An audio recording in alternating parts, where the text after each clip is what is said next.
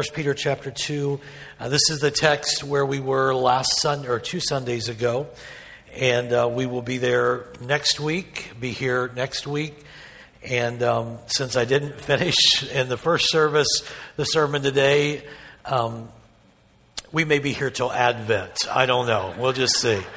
Uh, I have a lot to say. All right. So, um, 1 Peter chapter 2 and verse number 18 Servants, be submissive to your masters with all fear, not only to the good and gentle, but also to the harsh. For this is commendable if, because of conscience toward God, one endures grief, suffering wrongfully. For what credit is it if, when you are beaten for your faults, you take it patiently? But when you do good and suffer, if you take it patiently, this is commendable before the face of God. Verse 21 For to this you were called because Christ also suffered for us, leaving us an example that you should follow in his steps.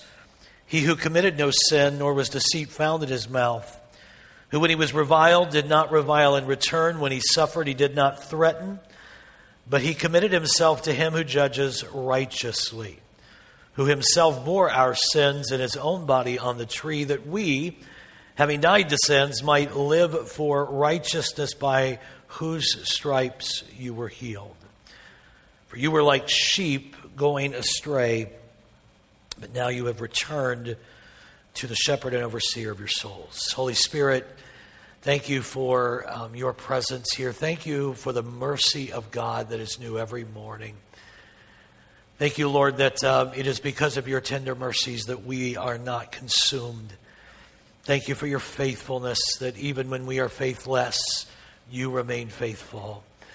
Lord, I, I take just a moment and I lift to you um, families in our congregation who have uh, lost loved ones. I pray, Lord, for uh, the Johnson family. I pray, Lord, for Ed and Carolyn and uh, Jim and Jenny. And I pray, Lord, for Pastor Josh and Angel and all of the family the passing of Inez. We're so grateful that she is in your presence.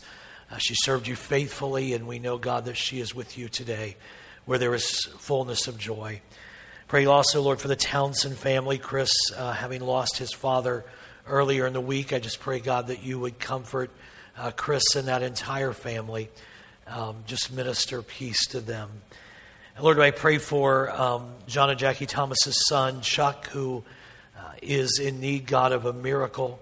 I pray, Lord, and there in Tennessee that you would minister to Chuck and, and just encourage him and be with his family and strengthen uh, that family through this time. And Lord, as we um, approach this message today, um, as I prayed in the first service, uh, there is a sense of, of pushback from the enemy because uh, we are upholding truth. And um, Satan is the father of lies and um, always wanting to resist truth.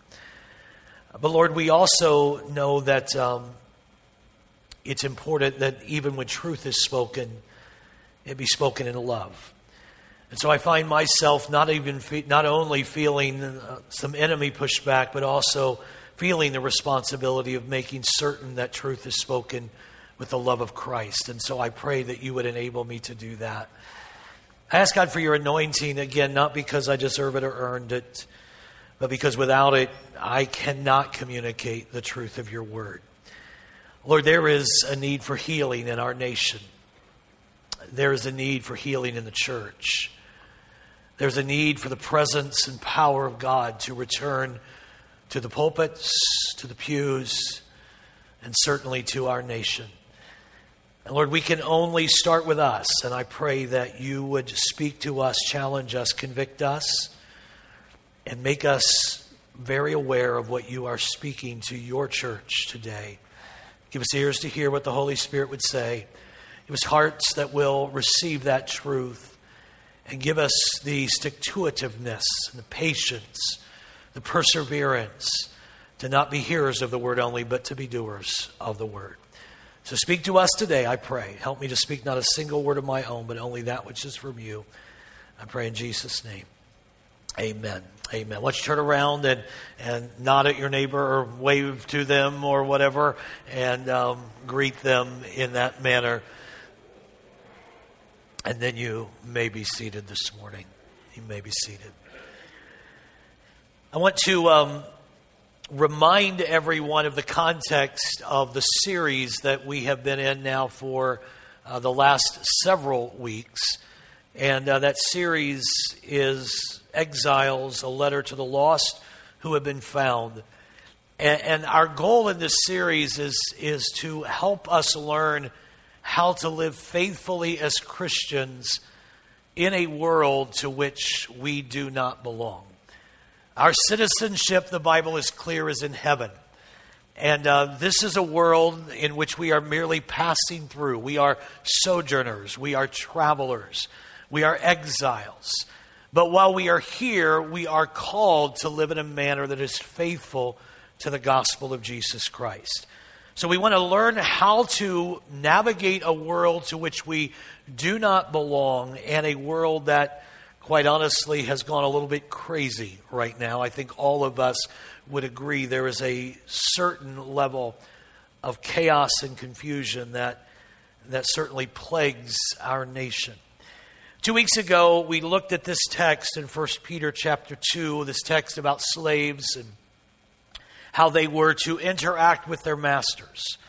And um, we began talking also in that message about a battle that is raging. And it is, it is a battle that is raging in the minds of not only of our culture, but certainly in the minds of believers. Peter said that he wrote in 2 Peter chapter 3, he said, I've written this letter to you just like the other letter. That would be 1 Peter, the one that we are studying. I wrote both of these letters to you so that I could stimulate you to wholesome thinking. The Greek word is elekrenes dianoie. And it, it is thinking that that even with the bright light of the sun shining on it, it will hold up. It will be found pure, even with the brightness of the sun's rays shining on it. Peter said, I want you to learn how to think right, to have this elekrenes dianoie, wholesome thinking. Now, Peter's advice to the slaves seems to be difficult for our 2020 minds to even grasp. He says to them, Don't resist, but submit. Endure with fear, not fear of them, but fear, reverence of God. Endure it, even be willing to suffer unjustly. He says, You may be treated in a manner that is unjust. He is asking them to approach this issue not by the flesh and how the flesh wanted to respond, but to approach it through the Spirit and the power of the Spirit as the people of God. Peter uses the example of Jesus and his own unjust suffering, and he says that we are called to be like him and that we are to follow in his footsteps, follow his example. You remember the word example is hupogrammos, which is uh, a picture of the letters that children learning how to write their alphabet would, would trace. He said, Jesus, it is example. We are to follow his example, his hupogrammos, and we are to follow in his steps. We are to walk like he walked. Jesus also entrusted the Father, or he entrusted his own life to the Father, who he knew would ultimately vindicate him and who would judge righteously. This was the good news of the gospel to the slaves, the slaves under the Roman Empire, was that the good news is that the Father sees and ultimately he will righteously judge and vindicate you. And Peter said, I don't want you to resist, I want you to follow in the footsteps of Jesus. It was a call to not to retaliate, not to respond back, not to return evil for evil. Now, look at me for just a moment. I said this two weeks ago seeking justice is appropriate. But as believers, we are never to repay evil for evil. We must learn to think biblically about every subject that we are facing in our world today and live the way that Jesus lived. This is the way that He calls us to walk.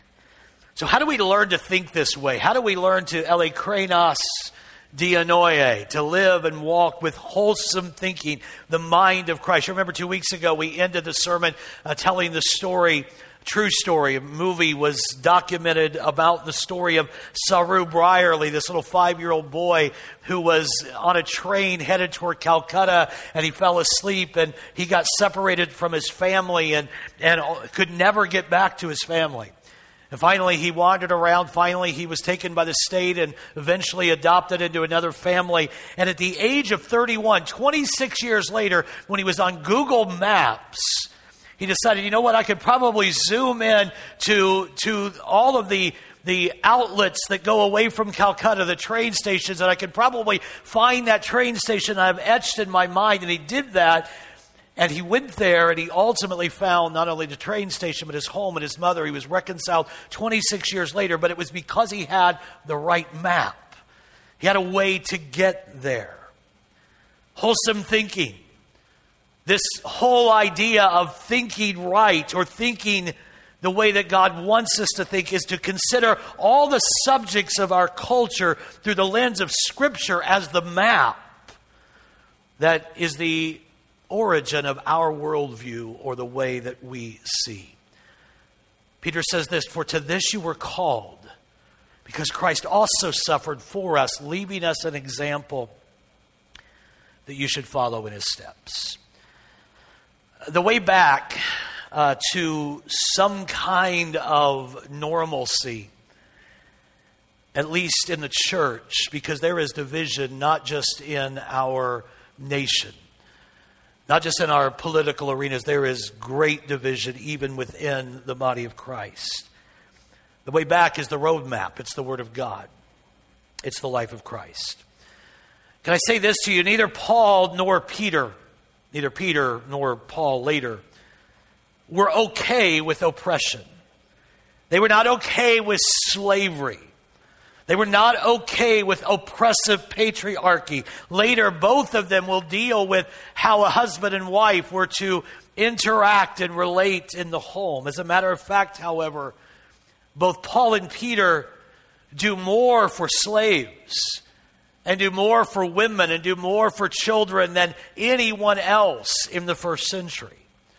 Slaves and children and women were considered nothing more than chattel or property, not human in the Greco Roman culture.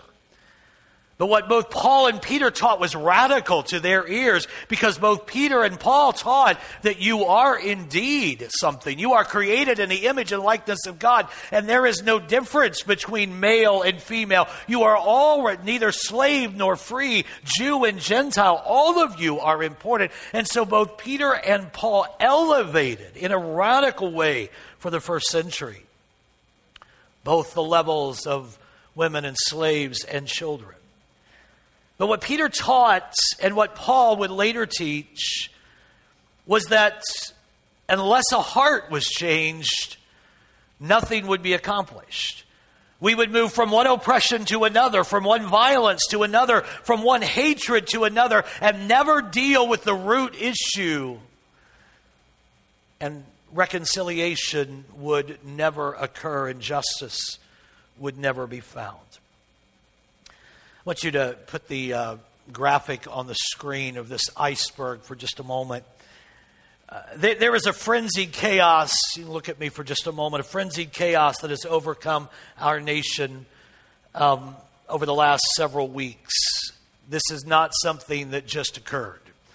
Um, the chaos has developed over the last few weeks. The division is sharp. Racial tensions are great. Political rhetoric is hateful and vindictive, listen to me, on both sides of the political aisle. The church is being sucked into this. And I would suggest to you we're getting off message because we have not been bold enough to speak truth in love to a culture that needs to hear that truth. The church should be leading the way in bringing peace. The church should be leading the way in bringing racial reconciliation. But we can't do it the way the world does it. It'll never happen the way the world wants it to happen. You see, I would suggest to you that the real danger of this iceberg is not what the eye can see. The eye can see that and can navigate around it. It will cause no damage. It's what's underneath the surface, usually much more than what's above the surface, that is so damnable and so destructive. There's something going on beneath the surface that has been going on beneath the surface for decades, centuries, really since the beginning of time. I don't have all the answers, um, but I'm going to suggest to you that there is a way forward in the church for us to be the people God has called us to be, to proclaim the gospel in the midst of a divided world, to find unity in the church. But there is a battle that is raging that to the untrained eye it is unable to see. It's a spiritual battle that is raging, and to fight that battle requires spiritual weapons, not fleshly ones, because we will be destroyed if we try to fight a spiritual battle with carnal weapons. I'm going to do my best over the next, I first said two weeks, it's going to be at least three, to walk through this with humility and grace. And I will say that much of the foundational material to this I uh, borrowed uh, from others as well, but I think that you'll find it helpful and challenging. I want you to consider what you have heard recently. How, how many have heard or said these kinds of things? I've never experienced anything quite like this before. I think most of us have said that or heard that. I don't know who to believe or what to trust. How many of us, if we didn't say it or haven't heard it, we certainly have thought that. I just want things to return to normal. This is a troubling season. I think all of us feel that way, and certainly those around us feel that way. Politics have completely polarized. There's either right or left. You're either part of the deep state trying to take Trump out, or you think, or you, and you think, or you think Trump is a Russian spy, or there are some evangelicals that think he is the Messiah who has come to set up his kingdom. And every one of those mentalities exist. Really sad thing is they may all exist here in this church. How many want my job? Do you want that? There are those that think COVID 19 is a hoax, politically driven. There are others that think two, two million American people are going to die in the next few months. And there are others are just saying, I thought we were going to flatten the curve. And again, all of those exist. And again, I'll tell you, I'll give you my job free. I'll pay you to do this job. When it comes to global warming, some think it's all human, some think it's all a conspiracy, some think that the world is going to end, and some are wanting to jump on the new Green Deal. When it comes to race relations, we have riots, we have people apologizing for things that they were never engaged in, and everything in between. We have a chaotic world. People are grasping for truth. They're jumping on bandwagons. Most people in the church are picking one team or the other and jumping to one extreme or another. And it's created a difficult world in which to navigate. It's all about um, it's all about narratives. Why are these issues viewed so differently? Why is there so much division? It's all about narratives, a story through which, or a lens through which we see the world. There are grand narratives and there are personal narratives. There's God's story, there's our story. And when narratives that are competing collide, chaos emerges. Let me just suggest to you, just as a foundational stepping stone, if we are to navigate this and we are to be the church that we are supposed to be, then we need to think wholesomely and see through God's eyes. How many have ever said to your kids, or you remember as a kid hearing it, Two wrongs do not make a right. How many are right? Isn't that great parenting? That's great parenting. When your kid thinks it's okay to punch some, somebody because they punched them, and you say, no, wait a minute, two wrongs don't make a right. We have the same thing today.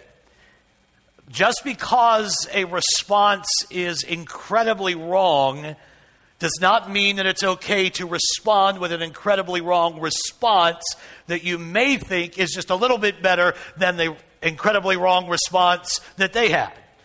And that's what we've got going on in our nation and certainly in the church world as well. The church, let me say this, I'll say it again at the end. Um, we are to uphold truth. How many think truth is pretty important? Do you think truth is important? Jesus said, I am the way, the truth, and the life. He said, Sanctify them by thy truth. Thy word is truth. In Psalm 68, the psalmist says, I have magnified my word above my name. So truth is important, but we are also, as the church, to love our neighbor as ourselves. And so we need to uphold truth and we are also responsible for loving our neighbor as ourselves. I'll talk about that more in a few moments. Let me begin um, by talking about the war that rages. Last week I addressed the weapons of our warfare. I said that they are spiritual, they're not carnal, they pull down strongholds. We are to take every thought captive. We are to be transformed by the renewing of our minds, not conformed to this world. Harrington makes the point that we need to disciple our minds, and he shares four kind of important principles. Number one, God has spoken definitively in his Son, Jesus Christ, and the Bible is Christ's final teaching and authority for truth. I want everybody to look right here for just a moment. If we don't start with this one, if, if you want to deny the truth of God's word, we're going to have a difficult time sorting this out and coming to any kind of, of unifying principle because we believe the word teaches, and as Christians, that God spoke in a definite way through Jesus Christ and his word. The 66 books of the Bible are God's final authority for truth. Say amen if you believe that. Secondly, the early church fathers were discipled by the apostles and they affirm the teaching of the apostles. Third, there is a centralizing tradition of over 2,000 years that affirms this truth to be the Word of God. But here's the rub. Today we live in a postmodern and post truth culture that struggles, that's not a strong enough word, that rejects an objective truth source. We now live, look at me for just a moment, we now live in a culture that says there is no absolute truth source. There is no single source that is true.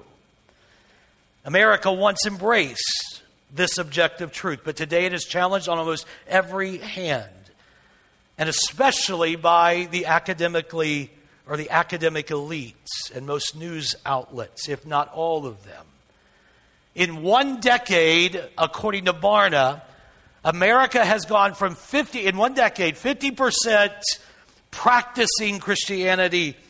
We're not talking about beliefs, we're talking about practicing Christianity to 25% in one decade. There's a conflict of worldviews. A worldview is a philosophy of life, a conception of the world, and how they guide the way we think regarding all issues. The iceberg helps us understand that there is something underneath. There's something going on underneath the surface that is leading to this seismic shift in our culture. The shift that is occurring is a shift of world views. Let me, I don't want to bore you, but we, we need to know this stuff. Let me just pause for a moment. I have for 35 years tried not to be a political preacher, tried to stay away from that. The gospel is good news. Jesus came to save. I want to preach that. I want people to grow in their relationship with Christ. I've tried hard to stay away from using the pulpit in any political way um, to not get caught up in peripheral issues that don't matter. Folks, number one, this is not political, and number two, this matters. Truth is important, and we must uphold truth. Say amen if you believe that. I'll talk about um, at the end, really, the role of the church. The shift that is occurring is a shift of worldview. So, what is a worldview anyway? It is a comprehensive conception or apprehension of the world, especially from a specific standpoint. How do I, how do I see the world from where I stand? It's like wearing colored glasses. It colors everything we see, and consequently, it shapes our thinking. This is the most important. This, this is going to be the most important takeaway the next 10 minutes, and I'll probably be done in about 10 minutes. But I want you to understand what a worldview does and why it's important. And by the way, every one of you has a worldview. Everybody does. You see the world a certain way. We all see it a certain way. The question is, how do you see it? A worldview answers these questions. Number one, it answers the question of origin who we are. Who am I? Where did I come from? Where did I originate? What is the source of my being? Number two, a worldview answers what is the fundamental problem with the world? Why is the world the way it is? What's caused this chaos? A worldview has to answer. We all sit back, we all have our ideas, but what lens are we looking through? Number three, what is the solution to that problem? Once we know what the problem is, what is the solution? Number four, what is my primary moral duty? What am I supposed to do about it? And number five, what is my purpose in life? So, what is the biblical worldview? What, how, where are we supposed to stand on those five questions? Or f- number one, the biblical worldview says answers the question, "Who am I?" by beginning with creation. The Bible teaches that we were created in the image and likeness of God. It didn't matter if we were white or black, if we were Oriental, if we were Hispanic, if we were male, female. The Bible teaches that every one of us was created in the image of God. We have the Imago Dei stamped on us. The Bible further teaches that we were fearfully and wonderfully made, that He knit us, all of us, together in our mother's womb that he knew everything about us before we did one thing. He even knew the scariest verse in Scripture. He knows what we're going to say before we even say. Does that scare anybody other than me? It, it scares me. He knows how dumb I'm going to be and, and this dumb stuff I'm going to say. But it begins with creation. Every, this is, listen, get this, get this etched in your thinking.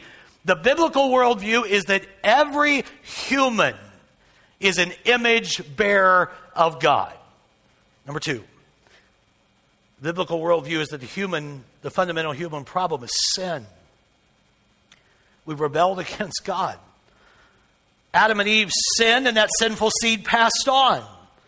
And it separates man from God, and we all want to do our own thing. We all kind of, you don't have to teach a two year old that I mean, everybody understand that when a two year old or whenever they start walking, does not every toddler immediately move toward the knickknacks? How many know what I'm talking about? They, that's why you that's why you childproof the house. How do you think that got there? Because we are sin, we want to do what's wrong. It is the bend of all of humanity. There's not. I've never seen a toddler that would walk up to the knickknack um, tower or whatever you got there and just walk away because I'm not supposed to touch it. They want to do what they're not supposed to do. Say amen if you believe that.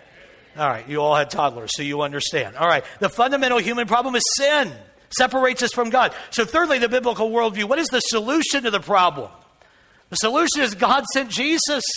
For God so loved the broken, messed up, jacked up world that he sent his only begotten Son that whoever believed in him would not perish but have everlasting life. And God commended his love, Romans 5 8, toward us. And while we were yet sinners, he died for us. And those who place their faith in him, there is therefore now no condemnation to those who are in Christ Jesus. How many like that answer to the world's problem? That's the answer according to the biblical worldview. What is our primary moral duty then? It's to love God and love one another. When the lawyer came to Jesus and asked him what the greatest commandment was, he said, You shall love the Lord God with all your heart, with all your soul, and with all your mind. And you shall love your neighbor as yourself. That's our moral duty. And what is my purpose in life?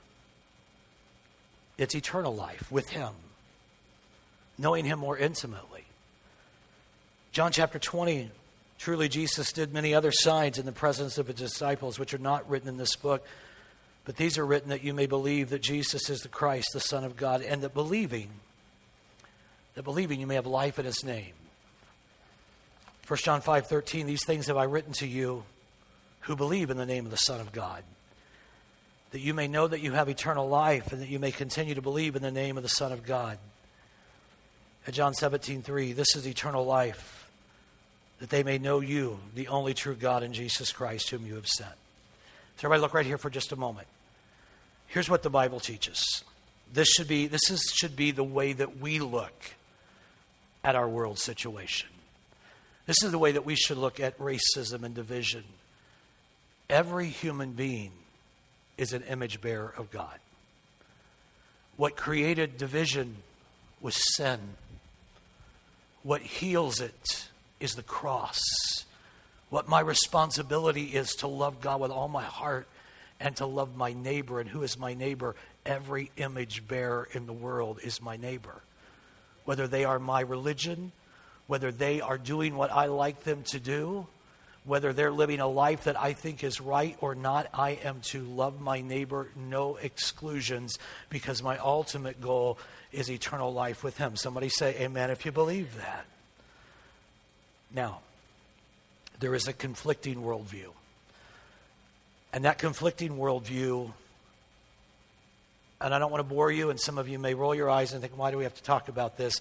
And again, I will just say to you, this is not what I would normally do, but we need to understand this. This is what dry, is driving our world today. It's worldview, and I'm going to oversimplify it. For those who know a lot about it, I'm going to probably butcher it in your mind because I'm going to try to oversimplify it. I want us to get the truth of this. Critical theory, it's the prominent theory or the prominent driving force of our culture today. It is at the core of much, if not almost all, higher learning. I'm not bashing on higher learning. I don't talk about this because it's no big deal. I just want you to understand I don't I, am not against higher learning. I have a master's and I earned my doctorate. I think education is important. So I'm not just saying education across the board is bad, but critical theory is at the core of most higher learning. It is the religion of the secularist and most culturally elite. And its tenets, listen to me, look at me, its tenets are contrary to the truth of God's word. And that's what we have to be aware of. Let me just read to you a quick little one paragraph definition. Critical theory has a narrow and a broad meaning in philosophy and in the history of the social sciences. For those of you who may be critics and think, ah, oh, he's pulling that off some religious website. This comes off of, this is the definition by Stanford University, all right? Not the hotbed of evangelicalism, all right? A critical theory, in the narrow sense, designates several generations of German philosophers and social theorists in the Western European Marxist tradition known as the Frankfurt School. According to these theorists, a critical theory may be distinguished from a traditional theory according to a specific practical purpose. A theory is critical to the extent that it seeks, notice this, it seeks human emancipation from slavery, acts as a liberating influence, and works to create a world which satisfies the needs and powers of human beings. Because such theories, watch this, because such theories aim to explain and transform all the circumstances that enslave human beings, many critical theories in the broader sense have been developed. They have emerged in connection with the many social movements that identify varied dimensions of the domination of human beings in modern societies. In both the broad and the narrow senses, however, a critical theory provides the descriptive and the normative basis for social inquiry aimed at decreasing domination and increasing freedom in all of their forms.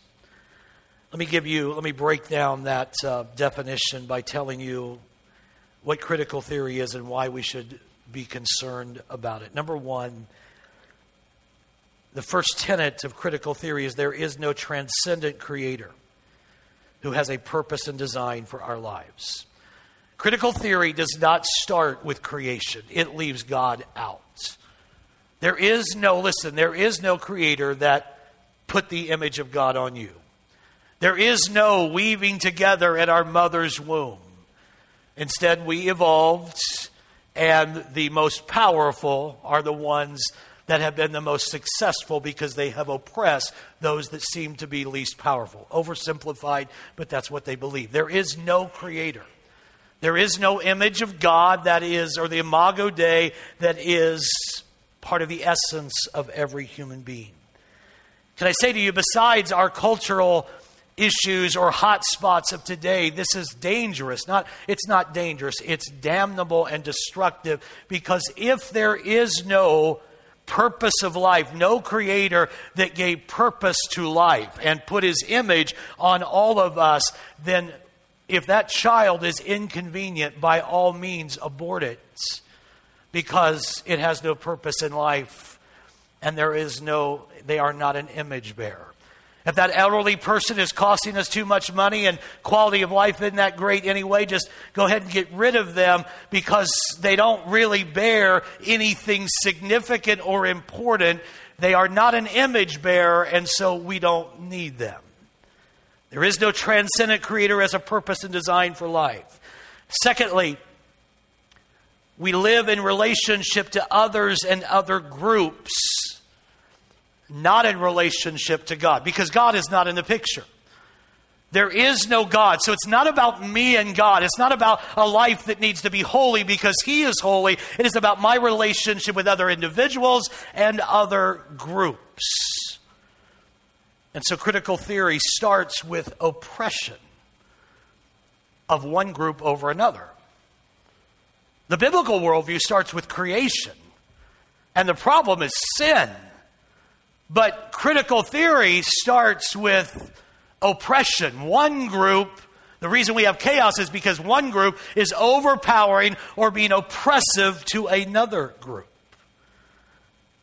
And identity is all about our group. I am, here's a great announcement, you're going to love this. I am a white, straight, male American Christian. How many, by the way, already knew that about me? Okay, I think you did. And if you want to talk about weight and hair, we'll do that another day, all right? But my identity, according to critical theory, my entire identity is I'm a white, white male, straight American Christian, not a child of God, not an image bearer, not someone who God breathed into me the breath of life, not someone that God has a grand purpose for. I am just simply a white, male, American, straight Christian. And so my identity is that. Others have the identity as a white, female atheist or a black, female lesbian or a black, female transgender. It's all about identity groups. It's and and and you know and, and oppression is on this uh, on this. Um, I'm, I'm, struggling for words barometer or or on this this um, measure that I am. I would be the most oppressive. I am a white male Christian straight and probably the most oppressed, I don't know if this is exactly right, according to critical theory, would be a black female transgender. And, so everybody, it's just about identity groups and who is oppressing another identity group. And that is critical theory's problem with the world. We say it's sin, but they say no, it's groups overpowering other groups. The fundamental human problem is oppression of people, not sin. And so, what is the answer? The biblical worldview is the answer is the cross. The answer is repentance. The, the answer is falling on our face and saying, God, transform me and create in me a clean heart. But critical theory says the only way to do this, because there is no God, there is no image of God, it's just groups overpowering other groups. Critical theory says activism is the solution, riots Tear down monuments. Shut off dialogue. Only if you agree with me can you talk. Dismantle all power structures, not the cross of Jesus. And so, our greatest moral duty, if we buy into critical theory, our greatest moral duty is to destroy hegemonic or dom- dominant people groups or power. I remember, um, and I'll, I'll quit here in just a couple of minutes. You, you didn't have anything to do today anyway, right? Uh, okay.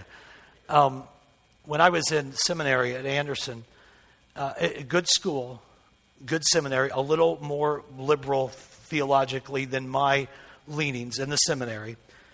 Um, I had a great, I loved my church history professor, Dr. Froese. He was a German, great, great um, church history teacher. But he, I, I didn't even think about it when he would say it. By the way, let me tell you this quick little story. He was known to be the hardest grader of papers. Nobody, everybody would say, I'm sure others did, but they would, nobody could get an A with Dr. Froese, not on a paper. You turn in a paper, and if you get a B, you just need to be happy. Nobody would get an A. Well, I turned in my first paper and I got an A. And, and I was, you know, I told everybody, of course, because I got an A. And, um, but there were no comments, just an A. At the bottom of the paper is like a nine page paper. At the bottom, there was an A. Red A.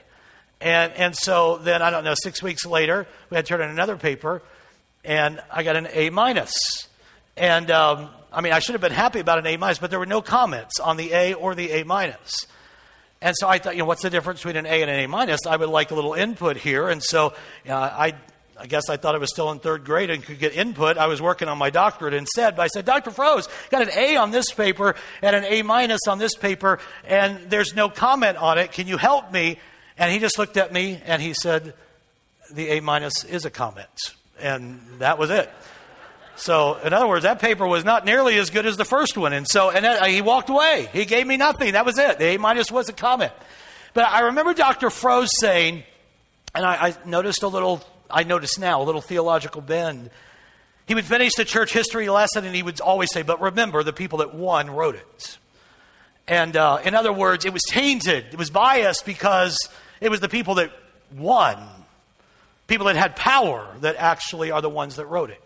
And I'm not here to dismiss whether or not there is some truth in that, but the problem is that's then been taken to the Word of God. It's been taken to the American Constitution. And it's not about what the people that wrote said, but it's about what we want to interpret it to say. In other words, we are totally gutting objective truth. And so the role of critical theory to fix this is to overturn power structures and their purpose is to work for the liberation of all oppressed people groups. And this informs most, if not all, of secular academics. And now we're a few generations into this, a couple generations into you and your sons and your daughters and your grandsons and your granddaughters being told this that the problem with the world is oppressive power groups. And that, by the way, you just evolved anyway, and there's no purpose for your life than to overturn the power structures. And they're told that by people with all those letters behind their names. Now, look at me before you cheer me on. And the church has done a miserable job on two fronts. We have not equipped our young people with truth, and we have not modeled loving our neighbor. You see, what happens is when they grow up in a church and they see there are, there is racism. Whether it's systemic or not, I would argue no. I would argue our system is not made for that, but hearts are still sinful. And when our young people watch in the church us be racist, whether it's just casual or a joke or the way we act or the way we treat others, they see that in us and they're not given truth. We've failed on both fronts. And so when they hear an answer, when they recognize their heart of hearts knows, that, you know, you know what they know? They really do know that all men and women are created equal. They, there is an inner sense. God has stamped eternity on the hearts of all people. And so they go and they know, you know what? We should be treating everybody the same. We're all the same. They get that, but they haven't seen a model and they haven't been given truth. And so when they're given another agenda and another worldview they jump on. And we get mad at the people with the other worldview instead of repenting and changing from within and saying, God, we've got to turn this around. We've got to change this. I want you to stand with me. This is an awkward place to end. I had planned on getting through another four pages of notes. I didn't in the first service, so I didn't even try in the second. So this is kind of like landing an airplane with no wheels, all right? So we're just going to, all right? But, but listen, come back next week. I'm going to walk this on through, and the next week after that as well. But here's what I'm going to tell you. I, uh, I wish I had an answer to all of this. We, we're, we're just here. We're, we're us. And uh, I can't fix, none of us can fix the world I don't want to be, I want to stay optimistic. I will tell you, I'm not absolutely certain America is going to turn around. I hope to God it does. Not certain it will. But I do know this Jesus said, I'll build my church, and the gates of hell will not prevail against it. And until he returns, we have a responsibility. The kingdom of God is like a, a mustard seed, it's like a little leaven, it's going to grow and develop. And so we want to be faithful where we're at. And, and here's, here's what I'm going to ask you to do. Paul says to Timothy, I'm writing these things to you so you'll know how to conduct yourself in the church, which he then gives some descriptors. And one of the descriptors is it, it's the pillar and the foundation of truth. The church is supposed to be upholding truth. That's one responsibility. The second responsibility is we are to love our neighbors ourselves. I'm going to ask you to really be honest before God and say, you know, it's real easy for us to say, oh, yeah, we're going to uphold the truth. And, and, I think the church has kind of gotten that idea. And we've, we've hammered people with the truth. Because we're upholding the truth. But that's only one part of what we're supposed to do. We're supposed to love our neighbors ourselves. So if we're hating people or, or disowning them or treating them differently while we're preaching this, we're not accomplishing anything.